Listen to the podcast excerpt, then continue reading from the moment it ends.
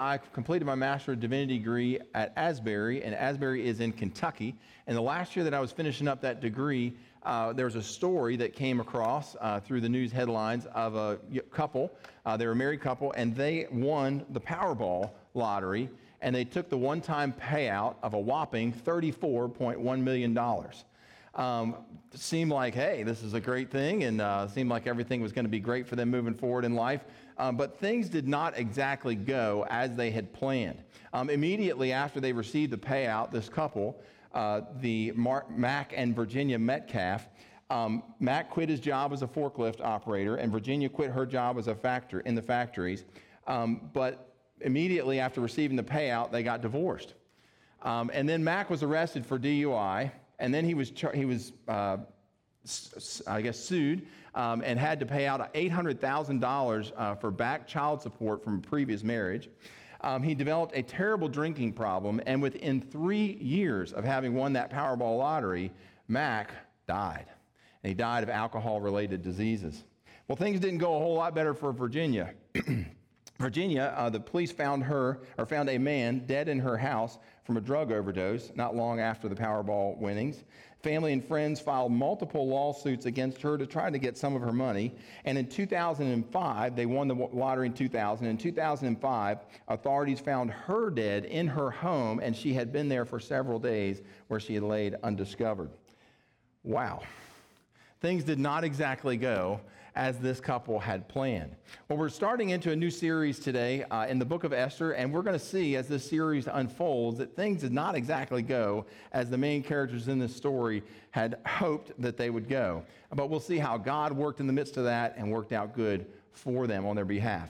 Our text for today comes from Esther chapter 2. We'll be reading verses 5 through 7. I'm going to ask if you would to stand to your feet for the reading of God's word. Esther chapter 2 beginning at verse 5. This is a little ways into the story itself. We'll do a little background work here in a moment, but let's go ahead and read this portion. Esther chapter 2, beginning at verse 5. Here we go. Now there was a Jew in Susa, the citadel, whose name was Mordecai, the son of Jair, son of Shimei, son of Kish, a Benjamite, who had been carried away from Jerusalem among the captives, carried away with Jeconiah, king of Judah, whom Nebuchadnezzar, king of Babylon, had carried away. He was bringing up Hadassah, that is Esther, the daughter of his uncle, for she had neither father nor mother. The young woman had a beautiful figure and was lovely to look at, and when her father and her mother died, Mordecai took her as his own daughter. You may be seated. Thank you so much. Now, before we dive into this story that's already unfolding there in chapter 2, we need to do a little bit of historical background. And to accomplish that, I'd like to do um, to point out some dates that we need to remember, some key dates um, leading up to this story here, some key dates in Israel's history. The first of those key dates is 587, 586 BC. In 587, the Babylonians came for a third time to lay siege to, the, to Jerusalem. They were sick of the Israelites, they were sick of all the rebellion.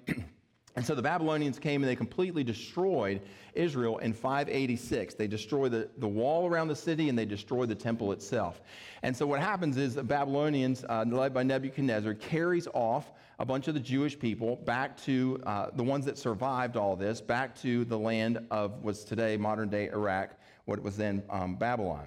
So that's the first key date, 586 BC. The second key date is 539 BC. In 539, um, a guy by the name of Cyrus the Great, also known as Darius the Mede, he went by both those names. He was the ruler of the Persian Empire, and he basically marched into Babylon and took over the Babylonian Empire uh, uncontested and that happened in 539. Well, Cyrus was known to be a very gracious leader, and one of the things that he decreed, one of his edicts at the very beginning of his reign, was that he allowed any of the conquered people who'd been brought back to Babylon to return to their homeland.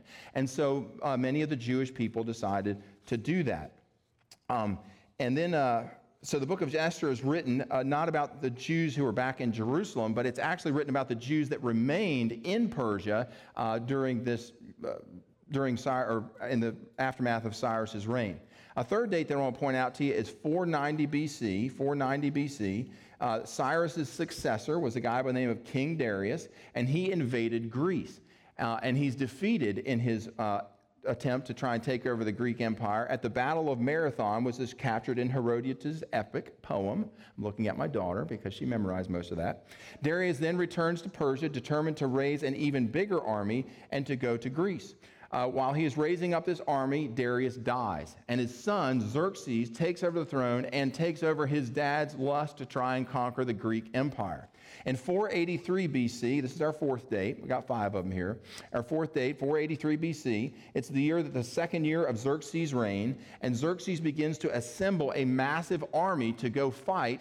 Uh, I think we have a map. Can we bring up that map? You can see the little map. It's got a star on it, and that's the location of Susa, the capital city of Persia. Okay, so he assembles this massive army in Susa, and it takes him multiple years to do this.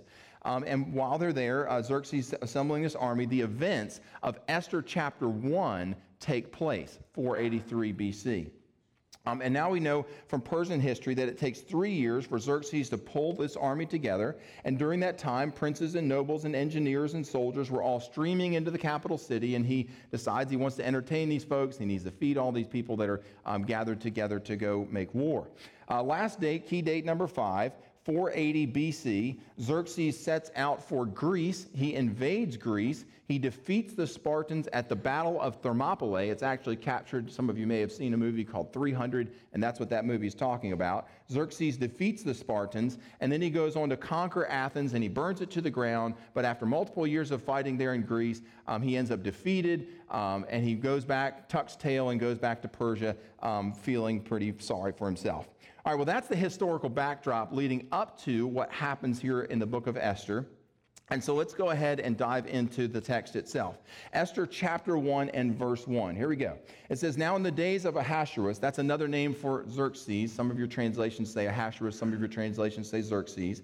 Um, now, in the days of Ahasuerus, the, the, Ahasuerus who reigned from India to Ethiopia over 127 provinces, so way east, the Persian Empire extended way far to the east and extended way far out to the west, all the way into northern Africa, into Ethiopia. So, this was a massive territory, the, the big empire of the world at that time. Verse 2 In those days, when Ahasuerus sat on his royal throne in Susa, the citadel, Verse 3 In the third year of his reign, which would have been 482 BC, Xerxes gave a feast for all of his officials and his servants. This is that army that's been amassed in Susa. It says the army of Persia and Media, and the nobles and governors and the princes, 127 of, 27 of them, were before him.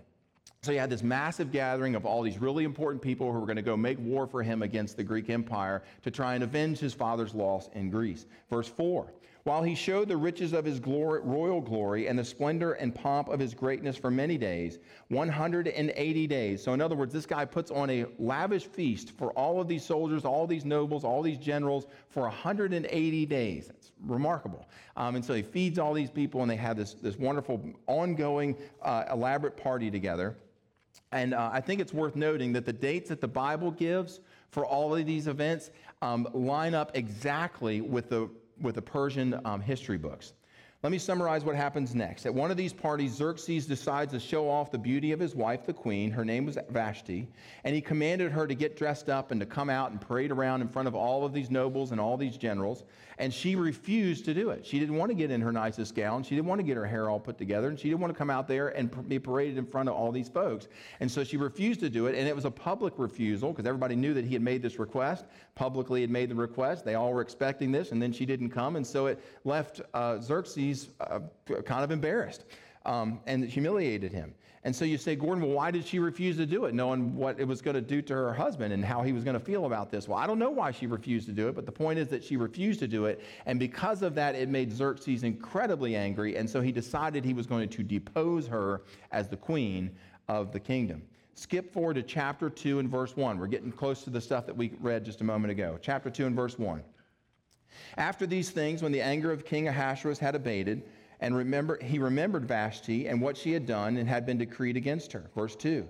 Then the king's young men who attended him said, Let beautiful young virgins be sought out for the king. So he no longer has a queen, and now he's, he's looking around and wants to uh, get on eHarmony.com or whatever the website is, and he's trying to find himself a new queen. Verse 3 And let the king appoint officers in all the provinces of his kingdom to gather all the beautiful young virgins to the harem in Susa, the citadel, under the custody or the supervision of this guy named Haggai, the king's eunuch, who is in charge of the women. And while they are under his care, let their cosmetics be given to them. Now, when they're talking about cosmetics here, they're not referring to makeup. They're not referring to only makeup. Makeup certainly part of that. But they're also referring to pedicures, and they're referring to manicures, and they're referring to you know steam baths that would exfoliate the skin and all this. It's basically a spa treatment, is what these ladies are going to have and go, go undergo. Verse four. And let the young woman who pleased the king become the queen instead of Vashti. This advice pleased the king and so that's what the king decided to do. Now, I think it's important to look down to verse 16 of chapter 2 because it, because it is there that we are told that the search for the new queen uh, takes place. It says, In the seventh year, in the seventh year of Xerxes' reign, that is between chapter 1 and chapter 2, right? Because in chapter 1, he's um, holding this lavish feast for everybody. And then several years later, here, uh, the Bible says there's an interval of four years that takes place in the seventh year of his reign. But because we are such great students of history here at Hebron, and we know our history and we love our archaeology, right? And because we are so on top of it, and we've seen the movie 300 uh, of our Persian history, we know what happened during those intervening years. In year five of Xerxes' reign, we know that he invaded Greece. And we know that in year six of his reign, he was defeated in Greece. And we know that in year seven of his reign, we know that Xerxes returned to Susa uh, with his tail tucked between his legs, looking for some companionship, feeling sorry for himself, thinking about who this new queen might be. And so we see that the events of Esther chapter 2 also fit perfectly with the Persian history books. Interesting. Uh, you say, Gordon, wait just a minute. I've heard you say three or four times now that the events of the Bible fit perfectly with the other, you know, extra biblical evidence that's out there. What's the big deal? Why is it so important? Well, friends, it's so important because if we can't trust what the Bible says about Persian history, then how do we know we can trust what the Bible says about Jesus Christ? How do we know we can trust what the Bible has to say about the resurrection? How do we know we can trust what the Bible says about how it is that we get to heaven? Friends, it's either an all or nothing deal. The trustworthiness of the Bible is everything. Uh, John Wesley was the one who said that a perfect God would not produce an imperfect book. It's either all or it's nothing. The Bible is either completely trustworthy at every point or it is suspect at every point.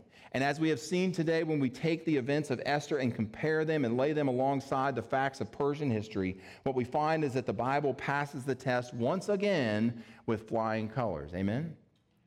Verse 5. Now there was a Jew in Susa, the citadel, whose name was Mordecai, the son of Jair, the son of Shimei, son of Kish, a Benjamite. And so Mordecai's dad was a guy by the name of Jair, um, and his grandfather was Shimei, and his great grandfather was Kish. That's what that verse just told us. Look at verse 6. We learn in verse 6 that Kish was part of the people who had been carried away from Jerusalem. You remember our dates way back at the beginning. In 586 BC, the Babylonian Empire at the time were the folks that were ruling that part of the world, and they came to Jerusalem and they, just, they decimated Jerusalem and they took the survivors, the, the Jewish survivors, back to Babylon, back to their homeland, took them out of their home territory. It was a way of conquering those people. And so we learn here in verse 6 that the grandfather of Mordecai was one of those people who was taken in 586 back to the land of Babylon. Now we know from the story that Mordecai was a middle aged man, maybe in his 50s. Verse, verse 7 he was bringing up Hadassah, that is Esther, that was her Persian name, the daughter of his uncle.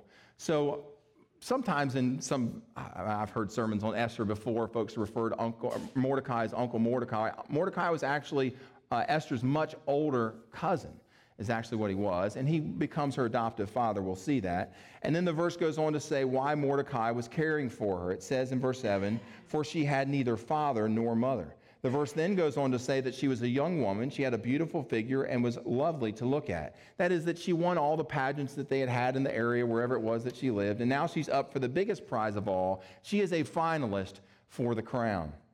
It says there at the end of verse 7 that Mordecai took her as his own daughter, that is, he raised her, verse 8. And so when the king's order and his edict were proclaimed, and when young women gathered, uh, and, and when many young women were gathered in Susa, the citadel, uh, in the custody of Hegai, Esther was also taken into the king's palace and put into the custody of Hegai, who had the charge of all those women. Verse 9. And the young woman Esther pleased Hegai and won his favor says, and the Bible says that he quickly provided her with cosmetics and her portion of food, and with seven chosen women, get this, from the king's palace. Now, there were many women that could have come to attend to Esther, but the women that came to attend to Esther were appointed to her by Haggai, whose favor she had won. So this guy Haggai had some strings that he could pull, and he was a real influencer. And they were people, they were, these were people who worked in the king's palace. That is, they were cosmetic professionals. They were beauticians. Perhaps one of them was a personal trainer. Perhaps one of them was a dietitian. Uh, they had all kinds of skill sets, uh, but these folks came and attended to her and, and gave her everything that she needed. So apparently, the way that this thing works works is if you got Haggai on your side, uh, then you have the best of the best. And that's what Esther received. Verse 10. Esther had not made known her, her people or kindred. That is, she had not revealed the fact yet that she was Jewish. Everybody just thought she was Persian. And so she hadn't let anybody know what her nationality was, what her background was. For Mordecai had commanded her or had advised her not to do so, not to tell. Verse 11. And every day Mordecai walked in front of the court of the harem where out to where Esther was staying to learn how Esther was and what was happening to her. Now, it's a really beautiful picture here that the Bible displays. Um, this is her cousin Mordecai, her much older cousin Mordecai, who's taken her into his house. Um, and he is like any father would do, wanting to check up on his daughter and wanting to check up on this little girl. And they don't get to talk to one another. I don't know, it doesn't seem like that's the case, but they do see one another every day. He goes out to the gate and he waves through the gate and reassures her, and she's encouraged by that. He just wants to know where she's at and that she's doing well, and um, that's perhaps all that she needed. Uh, but that's just a wonderful, sweet image that we get there. Skip on down to verse 17, last verse. The king loved Esther more than all the others, and she won grace and favor in his sight more than all the other virgins, so that he set the royal crown on her head and made her queen instead of Vashti. And so uh, basically, the king said, I don't need to see anybody else. This is the gal this, I want to spend the rest of my life with. Uh, and, he, and he married her faster than you can say Persian rug. okay? Um, all right, well, that's our story for today. And so that means it's time for us to stop and ask our most important question what difference does all this make to my life? Say, Gordon, that's a, that's a grand story, and it seemed like it has a really wonderful, happy ending. And, and it does. As you continue to read through the book of Esther, things just uh, kind of head downhill as any story would, but then they pick back up, and, and it's a really beautiful story. Um, but uh, you say, you know, I'm really happy for Esther. I'm really happy that the Bible condones pedicures, but what difference does any of this make to me? How does this help me in my life? Well, that's a really great question. Let's see if we can answer that together. Uh, whether or not you're familiar with this story, let me, let me tell you how things wrap up. Um, spoiler alert, okay? God works out a great deliverance for the Jewish people because of him, because Esther becomes the queen. Getting her into that position, getting that crown on her head, results in the Jewish people being delivered from annihilation, the Jewish people being literally delivered from annihilation, all being wiped out. So we see that Esther is the key to God saving his people, not just way back then, but also moving forward beyond Esther's time in human history to the story of the cross itself. You see, Esther's grandson would become a guy by the name of King David. And that out of the line of King David would great Esther's great, great, great, great, great, great going out of ways, grandson would become a fellow by the name of Jesus, um, who would go to the cross and would save us from our sins. So let's kind of process through these events for just a moment to see how it was that God got Esther to where he did. Uh, first thing is that in order for Esther to, del- be, to deliver the Jewish people from annihilation, he had to get Esther installed as queen of Persia. So working backwards here. In order for Esther to be installed as queen of Persia, he had to have a refi- she had to have a refined and a cultured upbringing, something that Mordecai could provide for her. Uh, but in order for her to be raised in the capital of Susa, where Mordecai was, where she could get this culture and refined upbringing, Esther had to move there because it was not her hometown. And in order for her to move there, Esther had to transpire, events had to transpire that would bring her to the house of Mordecai. So the question is just how did Esther both get to Susa and be raised by Mordecai? Well, Esther chapter 2 and verse 7 says that Mordecai had taken her in as his own daughter when her father and her mother had died. That was the event that brought Esther to Mordecai's doorstep. The answer there is that her mom and dad died. And the Bible is very clear to make this point. It says it twice. In fact, if you skip forward to verse 15, it repeats it again. It, um, it says, When the turn came for Esther, uh, the time came for Esther, the daughter of Abihail, the uncle of Mordecai, who had taken her as his own daughter. I mean, and it's like here the Bible just interrupts this story that it's telling of Esther and her becoming the queen and, and, the, and she, her being sought after. And it reminds us again here in verse 15 of how she got to this point. Uh, that she's entering into the house of somebody that's not her mom and dad is, that's raising her. We don't know for sure how old Esther was when she arrived at Mordecai's doorstep. But since, that's, but since that same verse, verse 7, says that Mordecai raised her, that he had taken her as his own, we would think that she wasn't 15, 16 years old, but that she was probably much younger when all this happened. And you talk about a devastating blow for Esther. Mom and dad are gone. She's grown up in a foreign land, and now she's being taken to a place that she doesn't know, to a school that she doesn't know, to live with a perfect stranger, a relative that she, that's, that's distant and she doesn't know. Um, and she's in a strange city with no friends. Um, little Esther must have felt like her entire world was collapsing around her.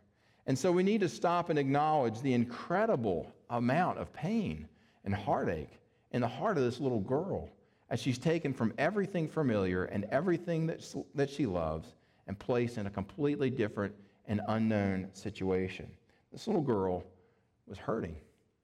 What about Mordecai? Don't forget about him. Mordecai is a middle aged man or older. He's got no kids at home. There seems to be no indication in the text that there ever were kids at home. So, more than likely, Mordecai is a bachelor. And all of a sudden, he's being awakened in the middle of the night Uncle Mordecai, I'm thirsty. Can you get me a cup of water? He's never had that before. He doesn't know what that's all about. Um, all of a sudden, he's got trips back and forth to the doctor that he's got to make. He's got trips back and forth to school. He's got ballet lessons that he has to deal with. He's got homework assignments that he has to help her with. And all of a sudden, he's a dad at the father daughter dance. I mean, things are just, his whole world got turned upside down. And um, I'm sure Mordecai made his bed when he felt like it before Esther came along. I'm sure he did his laundry when he felt like it before she came along. I'm sure that he washed the dishes when he felt like it. And I'm sure he burped at the dinner table. Thank you very much. you talk about things not going as planned for either one of these characters in this story.